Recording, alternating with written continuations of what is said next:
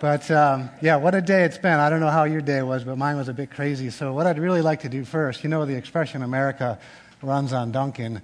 Well, Christians run on the Holy Spirit. And uh, we need the Holy Spirit to drive us tonight. I'm sure you're all fatigued after a busy day, and I am too. So let's uh, agree with me uh, that He, the Holy Spirit, will take all of the bits and pieces that we've, we've put together over the last three weeks, and He'll bring a conclusion to it that'll be something that we can act on together. Let's pray. Lord, we are your people and we are the sheep of your pasture. And so, Lord, we, uh, we yield ourselves to you. Holy Spirit, you've been sent specifically to lead us and to guide us into all truth. We invite you. We need you to do that to us tonight. We open our hearts and our minds to hear your voice. We surrender all of the stuff of the day. We just put it at the foot of the cross. And we're refreshed even now in your presence. We're refreshed as we surrender the next hour to you, to your word, to your will, and to your desires. And we thank you, Lord, that you are continuing to shape us and mold us into the image of your dear Son. And when you come, we will be like you. And we look forward to that day. Thank you, Lord, for blessing us tonight in Jesus' name. It's funny, when I was uh, a couple of weeks back, I was in a Starbucks, and uh, uh, this song came up on the, you know, how in the background music was, I'd rather be a hammer than a nail. yes, I would, if I only could. You guys know this one, right? Come on, I nailed it, right? Oh, but I'm bummed. But it's funny as you get into these kinds of topics and you the way my mind works immediately made the connection that today's society, we'd much rather be the one in authority and not have the responsibility that the nail has to hold the two pieces of wood together. I'd rather be an authority than have any responsibility or accountability, right? I'd rather be a hammer than a nail. In fact, when Tony Cook was here a couple weeks back, he used another expression.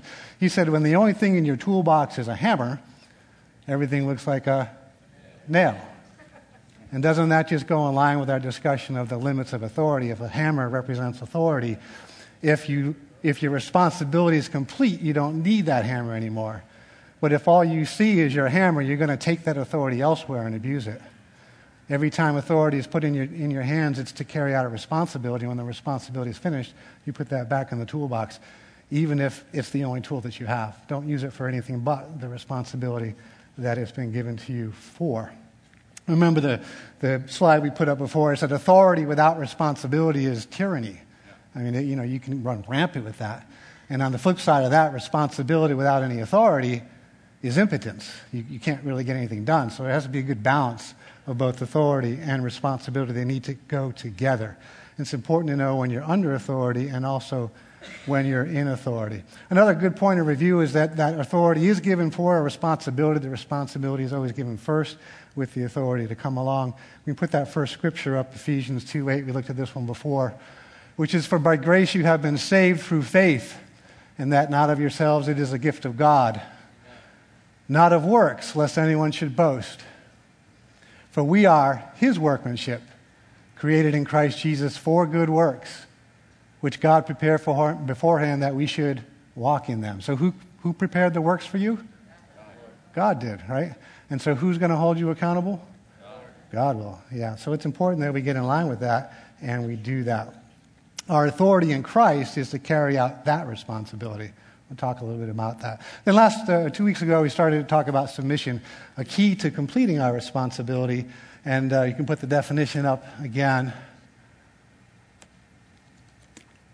and I've kind of truncated it this time around and highlighted the ones in yellow. So it's to, to uh, yield yourself to the authority or will of another. It's, it's a choice that you make to choose to put your will under. The word submit is, is uh, sub, uh, I don't know what the word is. They're smaller. They're, the two pieces, sub is under and mit is from mitter, so put or send under. You're simply putting or sending your will under the will of another. That's all it is. It's very simple. It's not, it's not anything that's derogatory or negative or bad. It's just choosing to put your will under the will of another. It's submission.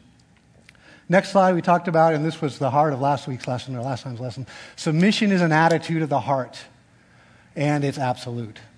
So, it, because it's a hard attitude, you always want to look for the authorities over you and submit to them in a way that, that's, that's heartfelt, that's right, that's correct. And your obedience should follow suit. It's, but, it, but it's relative, but it's only relative to the Word of God. So you should obey the authorities over you no matter what, unless they're asking you to do something that's contrary to God's Word. Then you can say no, but you can do that in a submissive way. Or if the authority over you is asking you to put somebody in danger or to do something that's, that's clearly going to put you in danger, or if there's some reason, for some reason, you can't carry out the responsibility at all. But the way to handle that is in a very submissive way. You always have a hard attitude of submission. It, that's an absolute.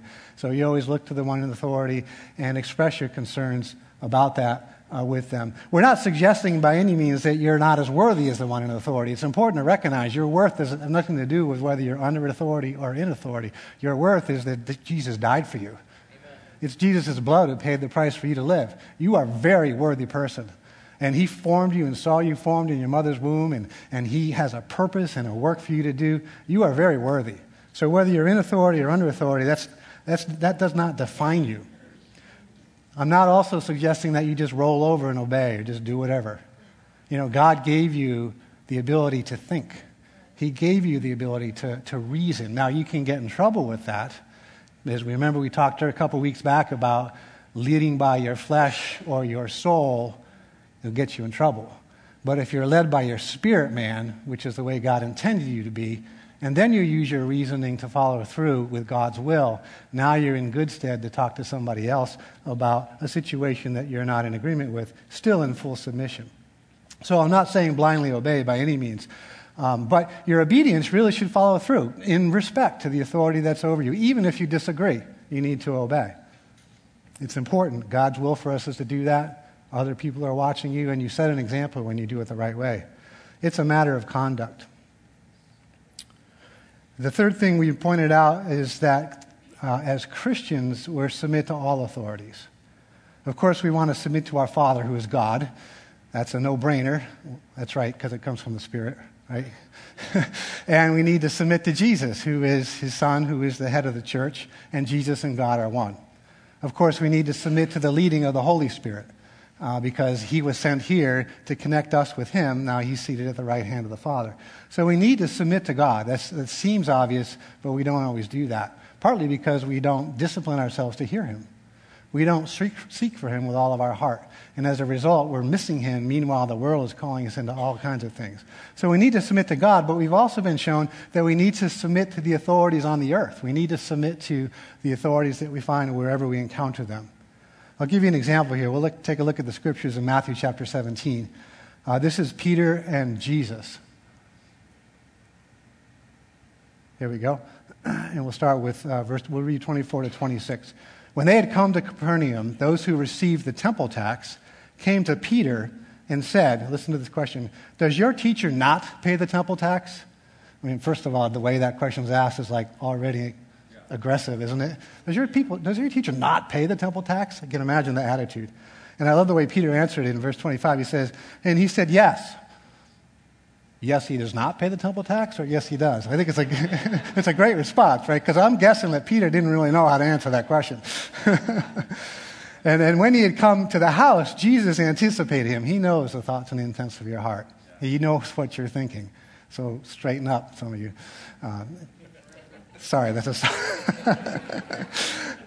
um, he already, yeah, I'm speaking to me, sorry.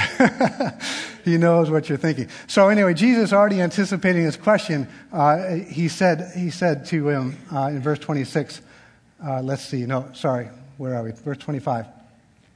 And he had come into the house, Jesus anticipated him and said, What do you think, Simon? From whom do the kings of the earth take customs or taxes? From their sons or from strangers?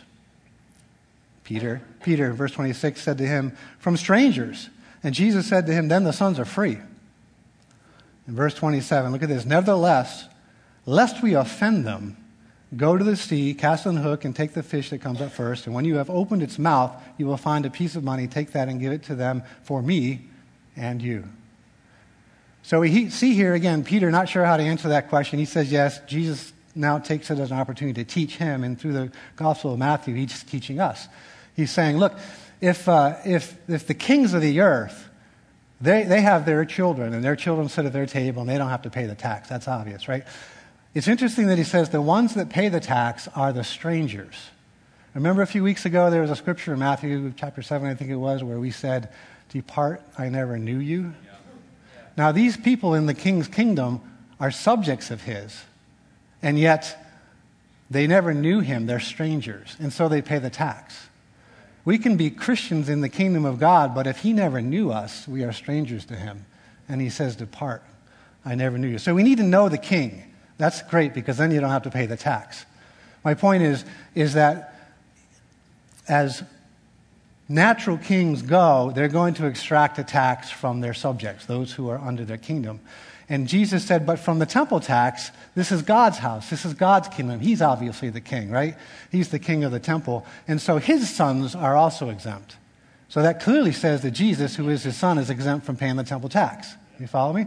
And because Peter knew God through Jesus, he was also exempt. So he didn't have to pay the tax. He might not even agree with the tax. But it didn't matter. He said, so we don't offend them. Let's go ahead and take care of this piece of business. He submitted to the authority of the person collecting the temple tax and, uh, and took care of that in a way that God would have him do it. It wasn't in violation of anything God had told him to do. He only did what his father told him to do. Obviously, he had the go ahead, the green light from the father, and so he, he, he and he knew where to find a, a coin. That was pretty awesome, too. Um, but the point is, he, he obeyed the authorities on there. Uh, let me give you another example. Maybe this is more relatable a couple weeks ago, I was standing out in the foyer, and a brother came up to me, and he was, we were chatting a little bit, and, and he, he started to share a testimony. He said, You know, it wasn't too long ago that I was coming up 295. This was him, not me. He was coming up 295 at night, and, and I saw the blue lights behind him. He was pulled over by the authorities. And uh, so he, he obeyed and he pulled over and, and he kept his hands up on the wheel and he rolled down the window and kept his hands on the wheel. And they said, You know, do you know why I pulled you over? And he, he said, No, I have no idea and uh, he asked for his license. He was like, well, they're very careful to get it out. You know, he did everything right. He was very, very submissive to the authorities. And uh, they went and he came back and said, you're okay. Don't worry about it. Just go on your way. And he gave him back his license and on he went. So he was like, glory to God, what favor I had. You know, he was giving testimony to God. It's wonderful. Can you imagine if he said, in, in, in, in all desire to be a witness, you know, I'm a Christian officer, and uh, I'm not of this world or of this kingdom. I have laws of which you know not. and I don't have to pay this ticket if you were to write one, or even obey your laws, because I'm, I'm of another kingdom. How quickly the favor that he just talked about would have gone away, right? No, you need to submit to, to the authorities on the earth. You, you need to obey. Eh, he, eh, somebody stand, was standing with him, and, he was, and, and she was actually jesting. She said, Wait a minute, brother. Now, you mean to tell me that you were speeding? and he, he, he puts his head in. No, it wasn't me. He goes, But my foot, my foot was pushing down on that accelerator. but you know, you can learn something from that too. We're all one body, aren't we? And, and one of us fails, when one of us disobeys, when one of us does not follow the rules, when one of us really puts a blemish on all of us, doesn't it?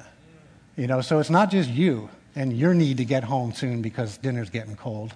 You know, you need to recognize that you put a spot on the, on the Christian body when you do something wrong. The contrary is also true. When you do it right, you bring glory to God, and that's how you want to do it. So, you know, flip it into the positive. You want to obey God, you want to obey the authorities on the earth, and, uh, and it will go well with you if you do that. So his submission then, you know, it doesn't matter. When he was pulled over, because he was submitted, if everything worked out well for him, and it didn't really matter whether he was speeding or not. It didn't matter whether it was right for the authorities to pull him over, did it? Right? They had the authority on the highway to pull him over for, for whatever reason. And uh, so he's not going to argue with them, hey, I was going 65, speed limit says 65. You know, that's a, a good way to get a warning. Um, so he, even, if, even if he felt very comfortable that he had never speeded. Now, let's assume the authorities had written him a citation and he knew that he was innocent. How do you handle that? Well, it's pretty simple. There are opportunities to appeal. But there's the right opportunity. You don't get out of your car and stomp up and down and say, This is bull, and you know, throw a temper tantrum. No, that might get you another citation, or maybe even taken into the clink for a night. Um, so, no, you, you, you, recognize, okay, we have a disagreement here. I believe I was obeying the speed limit. I appreciate the work you do out here, officer. I will probably take my opportunity to appeal within the court system. It's a simple way to do it. It's not confrontational. It's still very, it's still, submission is absolute. It's still a submissive attitude, even if you don't believe that the fine is appropriate. Now, listen, I'm not saying that if you are speeding and you get pulled over to expect God to deliver you. there are consequences for our sins, and uh, we need to be responsible for our actions. Now, glorify God if you do have favor. That's wonderful. But if you were speeding and you got a citation, thank you, sir. I will slow down and I'll take care of the penalty uh, as soon as I get a chance. Be, be accountable. Take responsibility for your actions, right? That's an important attitude. And I'll tell you, as we were raising our kids, a couple of things we told them. If you want to stand out in the workplace, show up on time. That's a huge difference from so many people today. Get to work on time. Come prepared. Come dressed for the event. Work hard all day. Those are simple things. If you guys want this church to shine, come to worship on time. Come prepared. Come pray it up. Wow, what's going to happen when that happens? Glory to God. I'm preaching the choir tonight, I know it. So that's kind of by way of summary. Um, and it's important, so as we, as we submit to authorities, we submit to God, we also need to submit to one another. A couple scriptures just to, to bring that home, and then we're going to shift gears a little bit. So if you can put up, uh, what do we have, 1 Corinthians 10, uh, 110. There it is. Now I plead with you, brethren, by the name of our Lord Jesus Christ, that you all speak the same thing, and that there be no divisions among you but that you perfectly be joined together in the same mind and the same judgment. Your foot on the accelerator should obey your mind, which says keep the speed under the speed limit. Ephesians 5 17 to 21 is the next scripture. Uh, yeah, therefore, do not be unwise, but understand what the will of the Lord is. That's important if you want to know what the will of the Lord is. Do not be drunk with wine, which is dissipation, but be filled with the Spirit, speaking to one another. This is important too in psalms and hymns and spiritual thong- songs, singing and making melody to your, uh, in your heart to the Lord. Giving thanks always for all things to God the Father in the name of the Lord Jesus Christ. Verse 21 submitting to one another in the fear of God. You heard me sing a few minutes ago. I think it's a good thing that uh, we get to submit to TJ and Pastor Kurt when it comes to worship and not to me, right? We want to submit to their gifts. When it comes to teaching, you can submit to mine. And Pastor John, when it comes to preaching. So there's different gifts, different parts of, this, of the ministry. Submit to them, submit to one another, and it works out well. All right, have I confused anybody? Does anybody have a burning question? I think in the very first class I promised opportunities for you to ask questions, and I failed to deliver on that promise. Uh, I'm going to take a risk for one minute. Does anybody have any questions before we go into scenarios?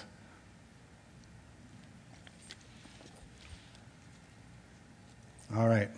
That's good because you're going to save them all for this next part. What we're going to do now is I'm going to put up four different scenarios. We'll do one at a time. There's two scenarios that are related to being under authority, and the following two are related to being in authority. What we're going to do is I'm going to put the scenario up. I'm going to have you read it. I'll read it out loud for anyone who might be pulling this down on podcast. And then, uh, then we'll talk about it together and see what you think about it. Okay? So here's the first one.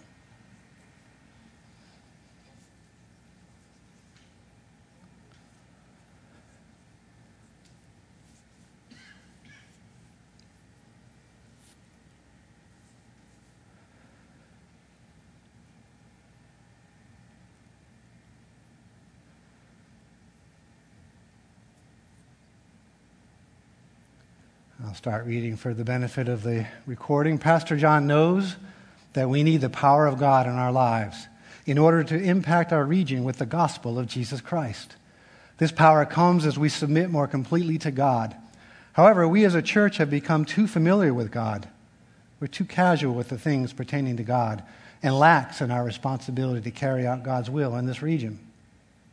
To bring forth more of an atmosphere of reverence for the Lord, Pastor John has asked all the men to wear jackets and ties to church on Sundays and Wednesdays. Women are required to wear dresses that bring honor to God. No one will be allowed in the church without formal attire that honors God and reflects our reverence toward the Lord. Now, understanding, understanding spiritual authority, how, how should we respond to this request? Now it's your turn. Who wants to go first?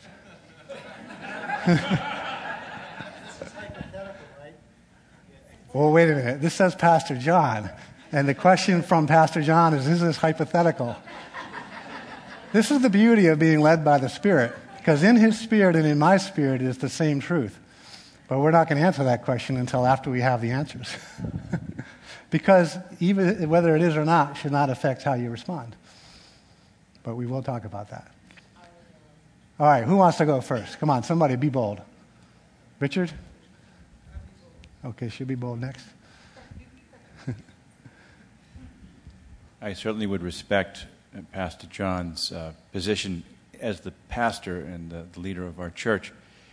Um, I, to the extent that I, I disagree with it, which is the idea of turning people away who are not perhaps dressed up to the, the standards that Pastor John wants to uh, aspire to, I would, I, I, would go to him or go to perhaps someone under him and suggest that that, I, that that might be something that he would want to reconsider. All right. So Richard was going to correct Pastor John. Who's next? Wendy? Only with respect to that issue of of, of no people, qualifications of no, of sorry, turning people away. I, I would submit myself, but I would ask that he may soften that one position. You think he was an attorney or something? Alan, Wendy, Wendy, Wendy is next. All right, now who's going to be bold? Wendy.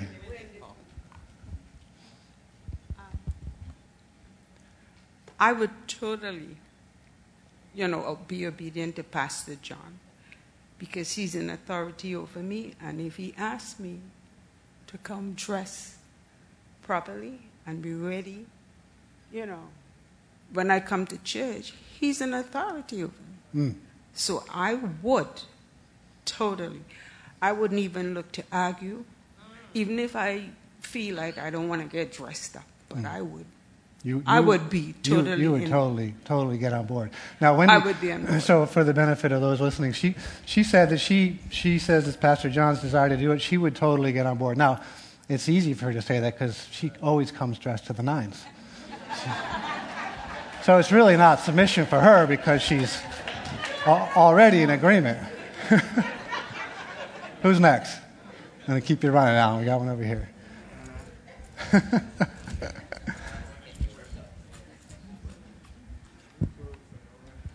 um, I just want to point out something. Um, there's really nothing wrong with the um, attires, to me personally, I it would make a lot more sense to me if it was to be like first Sundays of the month, last Sundays of the month. I'm an African, and um, personally, right. I you know I feel like yeah. I'm in positions where I just want to rock my cultural attire. You know, yeah, I don't sure. feel like yeah. you know something should be in the way of that. I, that's just my opinion. That's cool. No, thanks for sharing. There's times when your culture would maybe want you to wear something else, or and so he, so he, this brother over here, he's not all in, he's not all out. He's kind of half and half, like some Sundays in, some Wednesdays out, or whatever, however that works best. So he's not completely on a board. Anybody else? Some in the middle here. Go ahead.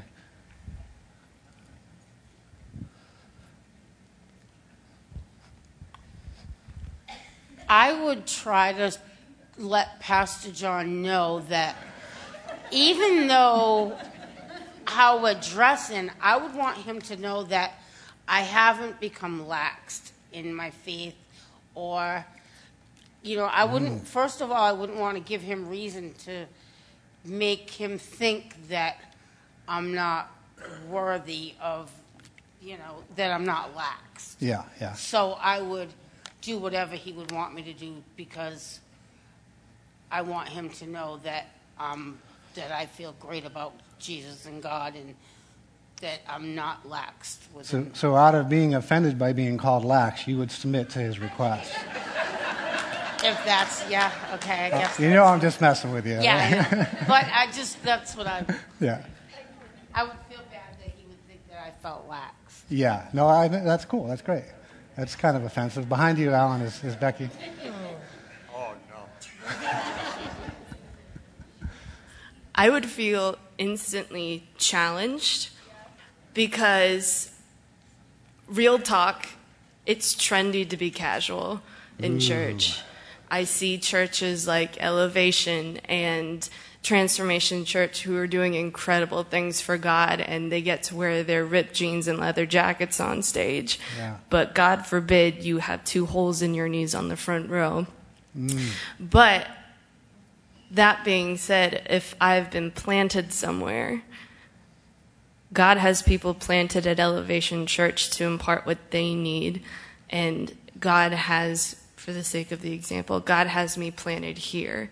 And what he imparts to the shepherd, he's got it for the sheep. Mm-hmm. So, granted, I would be kicking and screaming at that because I would wear sweatpants all day, every day. Mm-hmm. But it's again, it's it's like what Pastor Kurt and Pastor John said at the beginning of service. It's your will, and even though you don't agree with it, God, if this is where you're leading me, am I willing to swallow what it is I think is right, what the world is trending as culturally acceptable and normal. If we're going to be the anomaly in the church and in the body of Christ, am I willing to submit to an authority I don't completely agree with? Hmm.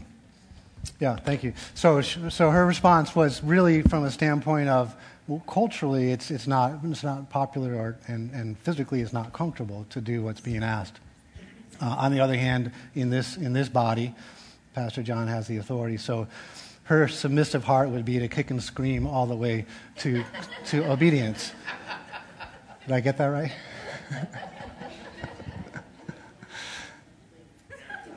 all right, one more.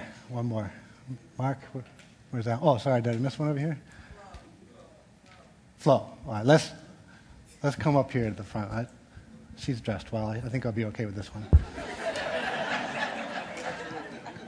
Uh-huh. yes. Yes, God is godly. He wants us to dress well, Yes. but uh, I will not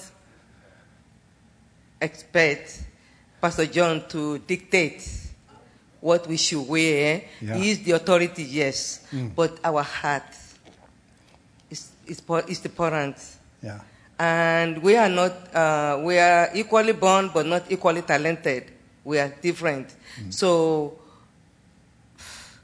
like, um, I mean, for a job, the same thing at the job, they will say, don't dress this way, don't dress this way. But some people, cultural, they want to do this. This is their belief.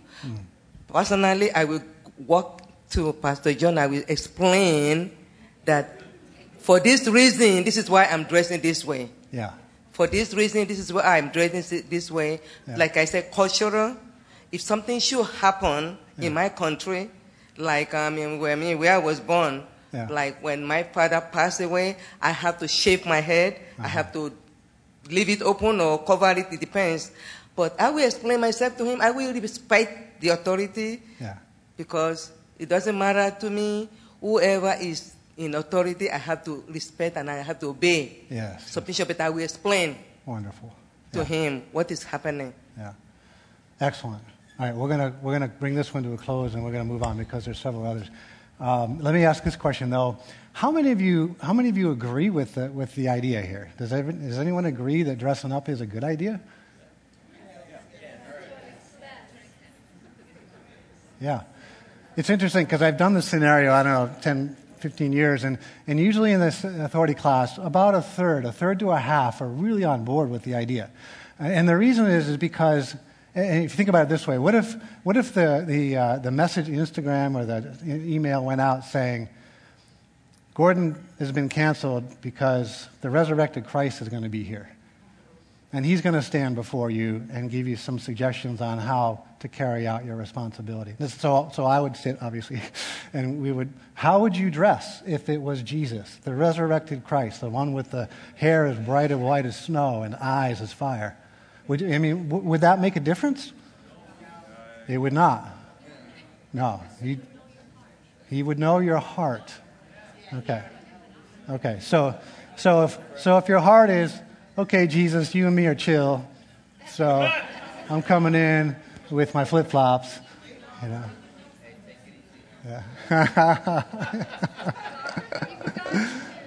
Yeah. I bring it up that way because I want you to recognize that in the body, see, see division is, is the devil's number one thing. And so there are folks in the body of Christ who believe passionately that you bring your Sunday best. It, repre- it represents, when you dress up, it demonstrates your heart. It's an outward action of your inward heart, which shows that you really fully respect and honor and revere God. And so you're going to come with that attitude. You're going to come looking like that. You're going to dress up in response to the glory and goodness of God. There are people who are passionate about that. And they, if they came in and saw some of you, they'd be like, this church ain't for me. There's no fear of the Lord in here. There's no respect for God. It's no wonder there's no gifts of the Spirit flowing. Look at the way y'all dressed out here. On the other hand, there are lots of you and, and many in the body now who also believe you, you come as you are. You come as you are. He knows your heart. And uh, it, it, it's, it's okay because you are seeking Him, you're seeking the truth. It's not about a fashion contest. And there's all kinds of hypocrisy out there where people dress to the nines, but they sin all day long. So it doesn't mean that because you dress up, you are holier uh, or, or, because you're not dressed up, you're more of a sin, sinner by any means. So, so there is not a right or wrong in here in terms of whether the idea is good. Doesn't matter. It doesn't matter if he's right or wrong, does it? Remember when I talked to you about Adam and Eve in the beginning, I said, look, here's what happened. They started to think about it. And then they started to get tempted by, well, my flesh would be more comfortable eating this apple, and my, I can be wise and made to know good and evil. My, my mind would be much better off if I ate this. Did they ever consult the Spirit who was right there with them? What does the Spirit want? What does He want? So your flesh is immediately going to read this. Most of us would go, you know, it wasn't but a year ago he took his tie off. You know, is he off his rocker? right? And by the way, I put mine on tonight just for that purpose. Um, and, but you're flat, and then you'll start to reason and wonder, well, and, and you'll hear things like, well, Jesus never wore a tie. Oh. I don't know what that has to do with it, but you're right, right? and what about someone coming for the first time? They don't know the rules. Are you not going to let them in? Oh, well, we can lend them a blazer, you know, like they do at the hoity-toity clubs, you know. you know, there's ways around things. But what I want to get across to you is this, is that you need to first pray. Look to the Spirit. What is he trying to do? Look to his responsibility. Is it in line with the goals that God has given him? To evangelize New England, to reach out? Is this, if, if this were uh, it really is heart. I mean, it lists the reasons why right there, right? I mean, we want to bring in that reverence. We want to be excited about God, and we want to have that sense of worship in here, uh, and that when people come and we want to bring people, uh, they'll see what God is like. So I think the, the responsibility and the motives are great you know, as it's written here. Would you all agree with that? Yeah. Yeah. And so as you pray about that, understand the responsibility. You know, don't look at him as a person in authority and go, oh, he's trying to control my life again. No, look at the responsibility. What's the big picture? And how can I get on board and get in there and support him in that? That's the important part. And then, uh, of course, his responsibility comes from where? Yeah, so you, if you can't explain it to Pastor John, you might have to explain it to his boss. You want to do that? but I, I say that a little bit in jest, but it's reality. You know, you're talking about God. God is talking to him, and he carries the weight of what God has laid on his shoulders. Uh, you can't casually dismiss that. It's a huge responsibility. And so we need to learn how to get in underneath him and support that, whether or not our flesh agrees. Doesn't matter, right?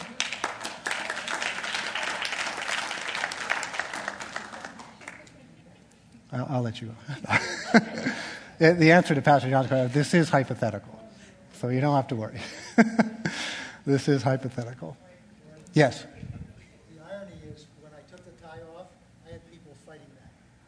Did you hear? So Pastor John just said the irony of this is that when he took the tie off, there were people in the congregation who wanted to sit down and explain to him how it should be to keep the tie on.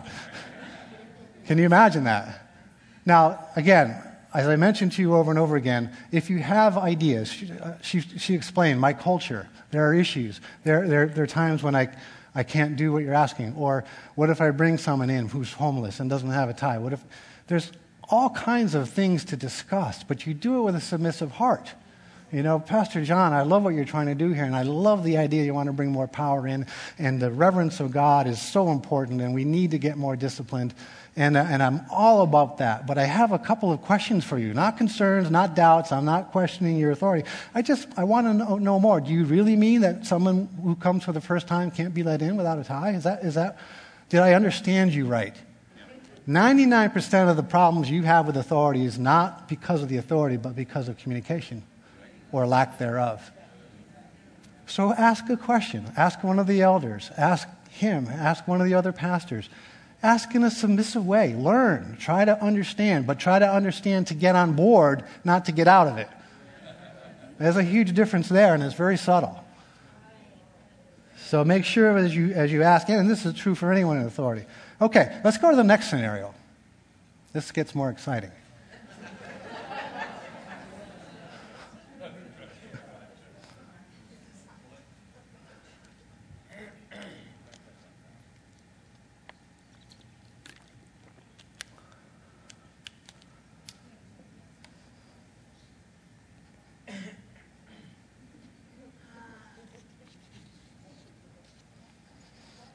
The new dress code seems to be having the desired results. There's a much stronger atmosphere of reverence for the Lord in the church, and the worship is lively. It's intense. For many, it's been life changing. Some have even begun to bring newcomers on a regular basis. But more needs to be done. Pastor John now wants us to take this attitude of godly fear and reverence and respect and make it a daily lifestyle. He now wants the men to wear jackets and ties to work every day, no matter what type of job we have to do. His argument is that it will daily remind us of who we are in Christ and thus help the world to see Christ in us. In this way, we'll be a continual witness to this region, seven days a week, and not just on Sundays or Wednesdays within the walls of our church. Now, for those who are listening by podcast, there are a lot of giggles and chuckles and snickers. It sounds like a little bit of insubordination going on. I'm not. What do you think? How are we going to handle this? Go ahead, Mark.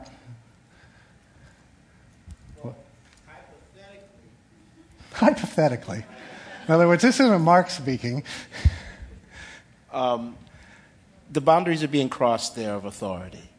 Because while we're here and we're worshiping God, sure, we're always under the power and authority of God and who He delegates it to. So, who we're servants under at that time. When we're at church, sure, Pastor John can say we need to wear our jackets and ties. But his authority ends here under God. When we go on the job, say we're a coal miner, I'm not going in there in my, uh, you know, my jacket and my tie. On top of the fact that that'd be extremely dangerous, but his authority ends when service ends. But God's authority in our life spiritually continues. So no matter what we're wearing outside in the world, our character should always show through, regardless of the attire. But here, having that reverence um, showing in that way in our dress. Good. Uh, um, and totally agreed with. Outside of here, um, not so much. We're under the authority of the people we're working for, our bosses, our spouses, uh, spouse, single or singular. So, what I'm hearing is this I'm hearing you say that Pastor John pours out his heart to us on Sunday mornings, but once we leave that door, he has no more influence on us. His authority stops at the door, I think Mark said. Now, we're still submitted to God, to be fair. He did bring that up. Um, but whatever he said is only for here, okay, just so you know.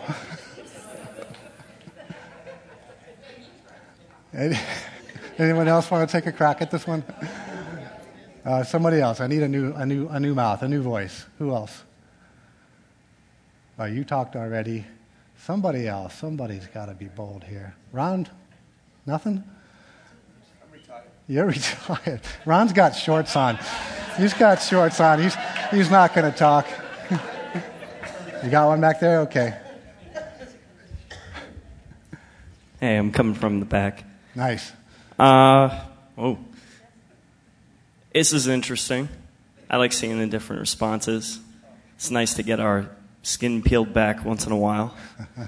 Um, I think what this is speaking to more, especially in part two, is the suit and tie that we're wearing is our inner man all the time, Ooh, the Holy Spirit. nice. So, w- with the first part, what I felt was if wearing the new dress code to church was being used as a means to draw spirituality out, uh, ugh, spirituality out of people more, than it was the wrong way because you could be clean on the outside and have dead man's bones on the inside. The bigger test is getting more people to get involved in any way. So then you take it to this part, which is if you buy the suit and it costs a lot of money, so that's a sacrifice, and then you wear it to the coal miner job and you get it dirty and ripped, even after you made that sacrifice, are you still going to wear it? So I think the point is more are you still going to represent what we come here to represent out there, regardless of the cost? Wow, there's a lot of depth to that. Thank you for sharing. Wonderful. All right, so so what? Are, how are we going to handle this? I mean, I think the the point is clear that as we talked about in previous lessons, there are limits to authority, and Pastor John doesn't want anything to do with telling you what to wear to work. Who has authority over you at what to wear at work? Your boss. Now, as your pastor, he does have the desire to influence your attitude. And he wants you to take that outside the floor, outside, right? So, so you need, if, your if your job is a coal miner and you have a coal miner smock, one way you can honor God is to make sure that's clean every day. If it's torn, get it mended. Uh, if it needs to be pressed, press it. That might look funny because everyone else is wrinkled, but do what you can do. Secondly, the command is to put a jacket and tie on. Your job requires a smock. I'm thinking a jumpsuit of some kind. I don't know. I'm not a coal miner. But your job, so, so you have a conflict here. How do you handle conflict? Do you, do you, for, here's the first thing you don't do. Hey, come here. You hear what Pastor John said? You know what he's trying to do? Well, he's really, you don't start doing that. Don't start turning him down. You know who's going to get a hold of that. There's a division of spirit. The devil's going to get, it's just, that's the beginning of the end. Don't do that. The first thing you want to do is what did I say earlier? Pray. Check with your spirit. What is the intent? What's the spiritual intent? Spiritual intent. What is the purpose that he's trying to do? He's trying to let people see Jesus everywhere. Not just drag them here to see Jesus, but they should be seeing Jesus in you wherever you go. Now, the point of whether you dress nice or not is, is, is debatable. But the point is, you need to have that hard attitude of submission to it. And God will honor that. So you might get persecuted because your jumpsuit suit is ironed and clean and everyone else is, is charcoal black and wrinkled. And then, like, what do you do that? Why do you do that every night? It's just going to get dirty the next day. Well, I do it because I just think it, it, it brings glory to God. It honors God. It gives you a chance to witness. And they might look at you as a kook, but they'll look at you. You know, and eventually you'll either be persecuted or you'll win souls. Both of those bring glory to God. Not that we want persecution, but Jesus said you're going to get it. And if you're not getting it, maybe you're not bringing up Jesus. So be willing to stand out, be willing to be different. And if you can't comply to the request, be willing to communicate. I have a job that requires me as a nurse to wear a nurse's uniform, and uh, I cannot wear a tie. Well, what if you put a jacket and tie underneath your uniform? Well, then I'd sweat like a dog, and no one wants me. Yeah, there's some discussion. But clearly, our pastors are not lunatics. You know, they understand the situation, and they want, they're just doing this perhaps as, oh, I didn't mean for that situation. I just meant I want you to look good. You know, and you can clear up a whole bunch of stuff just by communicating, and don't forget to pray. So important. All right, now we're to, now you've done this so well, you're going to get promoted. Let's go to being in authority. The next scenario, please. Alan just lost his job.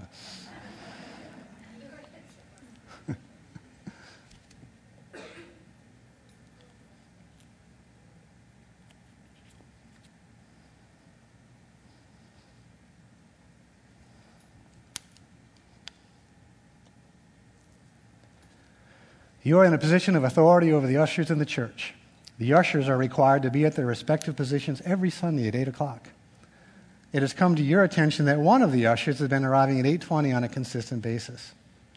After addressing the situation on numerous occasions directly with the usher, you still find that there is no improvement in behavior, and furthermore, there's no legitimate reason for his tardiness.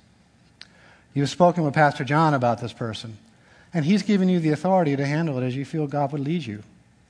However, both you and, and Pastor acknowledge the call this individual has on his life and the fact that he is very highly regarded among the congregation.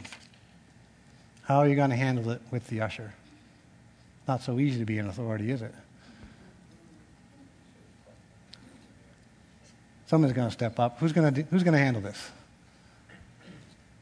Well, since I'm under authority, I have lost my job.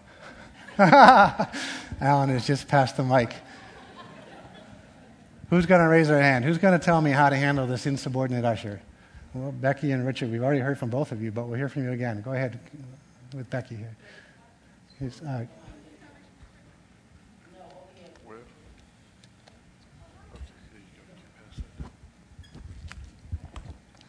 Um, as far, I feel like the call and the being highly regarded are two different issues.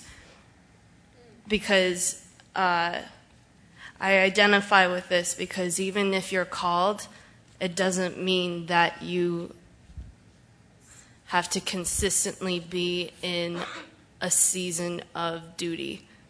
Because a lot of times you need a time of rest because you can get so burnt out on your call that you forget to take care of the basics. And if this was me, if I acknowledge that there was a significant uh, anointing or call on this person, I wouldn't want that to burn out. And if I see it burning out, if I see them failing in the small things, if you can't be faithful with little, you can't be faithful with much. So, for their sake, I would want to have them step down, if anything, just for a period of time to be like, something is off. You see the call, we see the call. There's something going on in your life, whether it be an authority issue with God or personal issues that you need to figure out so that you can get pruned back to cultivate more. Um, so, Becky is going to be a great mom someday because she's going to put this usher in timeout. Yes. You're going to sit in the corner until you figure out who you are. She's very compassionate, too she's concerned for the usher. It's clear that his lack of responsibility is not his fault, it's because he's burning out, which implies that the head usher is asking too much of him.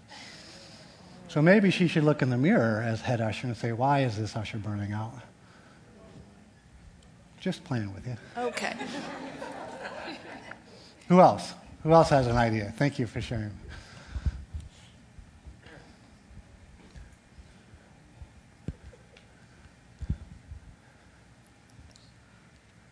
Okay. Okay.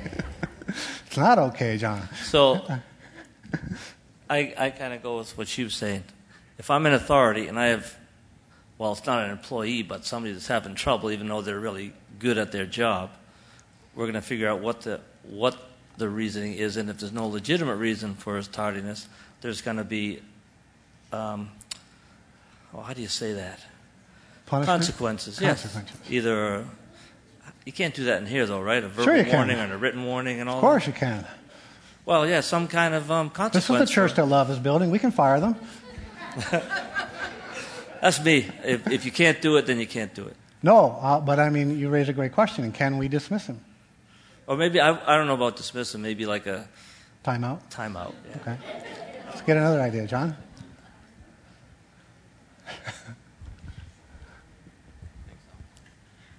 I'd offer to pick the guy up. Beat the guy up.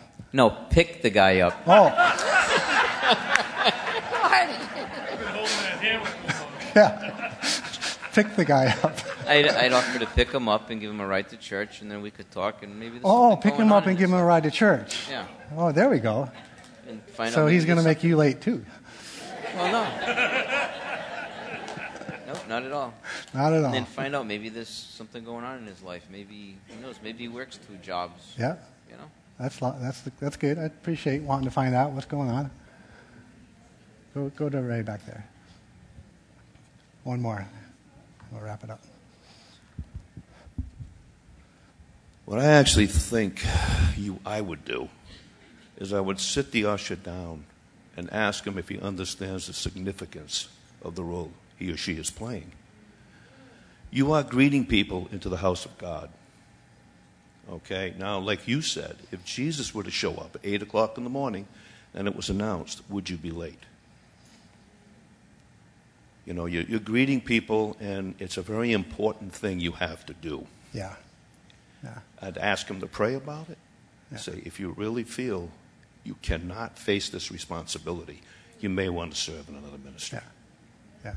Yeah, So, so you're dialing in on it right there. So, first thing, of course, you, you've, you've prayed about it. You need to look to the Spirit.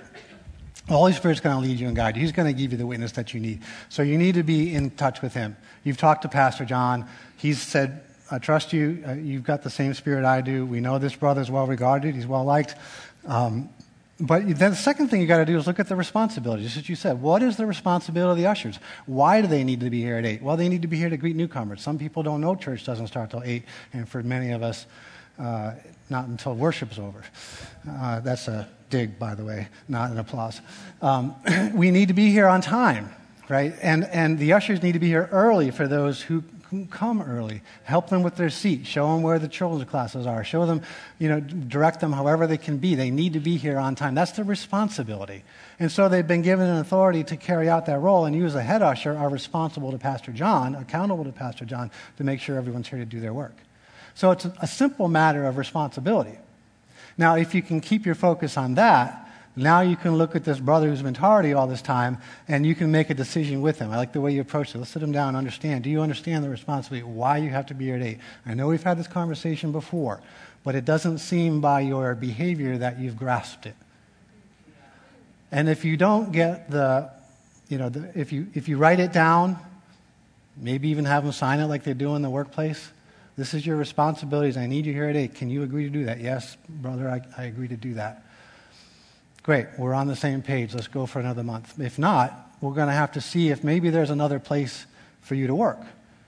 Because we want you to work, but obviously this work is not working out. So you need to be able to have that position of authority and responsibility and address it for the responsibility it is. Talk to them specifically about it, then hold them accountable. And if they doesn't do it, you need to be willing to, to let them go. It's not about them. It's just about you need to be you need to go back and say, I've got the job done, I've got it covered, someone else is going to step in. Now that's important for all of you who are not working because there may be opportunities for you to step in. And if somebody has to dismiss a worker, they need to have a bench of people to come on board and take their place. So be listening to the Spirit to see where your place is and when it would be. Last one.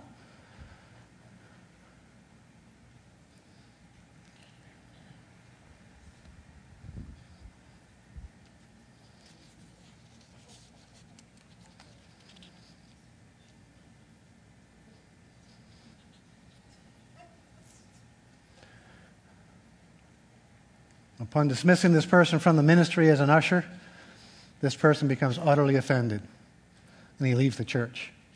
As the word travels through the church, rumors start to surface implying that, that you had a strong dislike for this person.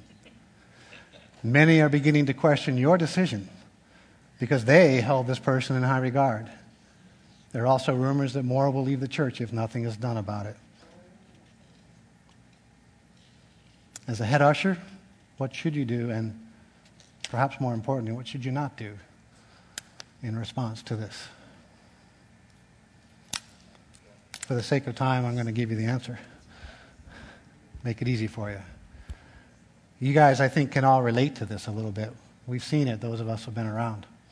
Not the exact scenarios, but you can see how the devil gets division and strife going on, and he sows discord. And he makes people look at the flesh. You didn't like him. He didn't like you. You didn't handle that right. What's your problem? This guy had a call in his life. Did you see what he did to that guy? I like that guy. Who's next? There's all kinds of gossip and yippity yappity and discussion. And the next thing you know, you've got a crowd following him for absolutely no reason. They don't know the whole story. So, you guys, when you see something like that going on, don't engage in gossip. Pray for the usher who's been dismissed. He's still a brother in Christ. Pray for him. And if he's not to be rooted and grounded here, pray that he finds the spot that Jesus wants him to be in, in his church. Pray that he does well. Pray for your enemies, even if he was your enemy. Right? Keep him in prayer. Pray for the usher who's the head usher. Recognize that he's just trying to carry out a responsibility. It's not personal at all. Pray for him. Support him. Stand behind him. Stand behind your pastor. And as a head usher, you don't need to come up here and take the mic and explain what you did. As a head usher, you don't need to come up here and, and justify your actions or throw the usher who was insubordinate under the bus. You never came here on time, you deserve to go. You don't want to do that. You, just, you let God defend you. You pray for the, pray for the congregation, stand in one on one with Pastor, and it will pass, and the people who are supposed to be here will stay here. And again, I emphasize prayer and communication. Those are the keys to making sure these things don't catch us. Uh, we're going to go to the last slide because it's just a summary of, of all the key points, and then we're going to pray. So, in summary, we talked about abiding in Christ. We can't carry out our responsibility alone. We have to abide in Him. Apart from Him, we can do nothing. Bear fruit that remains. We have a responsibility, a responsibility of the ministry of reconciliation, the responsibility to go and make disciples of all nations. Those are the fruits that remain. Why? Because they're everlasting right? So we have a, a, responsibility to submit to all authorities, submit to God, submit to the authorities, the law of the land, submit to one another in love. And, and then lastly, we have to do the works of God. So we can really grasp all these concepts and feel real good about them, but if we don't go and do the work, we, we've done nothing. You know, whereas a clanging brass or a sounding cymbal, there's nothing there. And we need to do it in love, of course. And, and lastly, we'll usher in our destiny. And it'll be our final scripture here in Revelation. Let's take a look at this. Then the seventh angel sounded, and there were loud voices in heaven saying, The kingdoms of this world have become the kingdoms of our Lord and of his Christ, and he shall reign forever and ever. Amen. We don't have to worry about Satan's kingdom and the prince of the power of the air. We don't have to worry about the people and their attitudes and actions. We, when he comes for us, the kingdoms of this world will be dissolved and all will be subject to him. Every knee shall bow and every tongue shall confess. And we won't have an issue being one with one another because love will permeate the whole thing. That's our destiny. Keep that in your vision. Keep that in your scope, and it'll help you when your flesh rises up to submit to it Uh, or not to submit it to to subject it, to put it down, to crucify it. All right, let's pray. I'm going to lead you in a prayer. I want you all to participate in this. And this is a prayer essentially acknowledging that you're a sinner, and a prayer acknowledging that you need a Savior, and a prayer that says, Jesus, be my Lord. And if you're going to pray this prayer for the first time, afterwards, I'm going to ask you to just acknowledge that, and we have some things to give you. Let's pray together. Father God.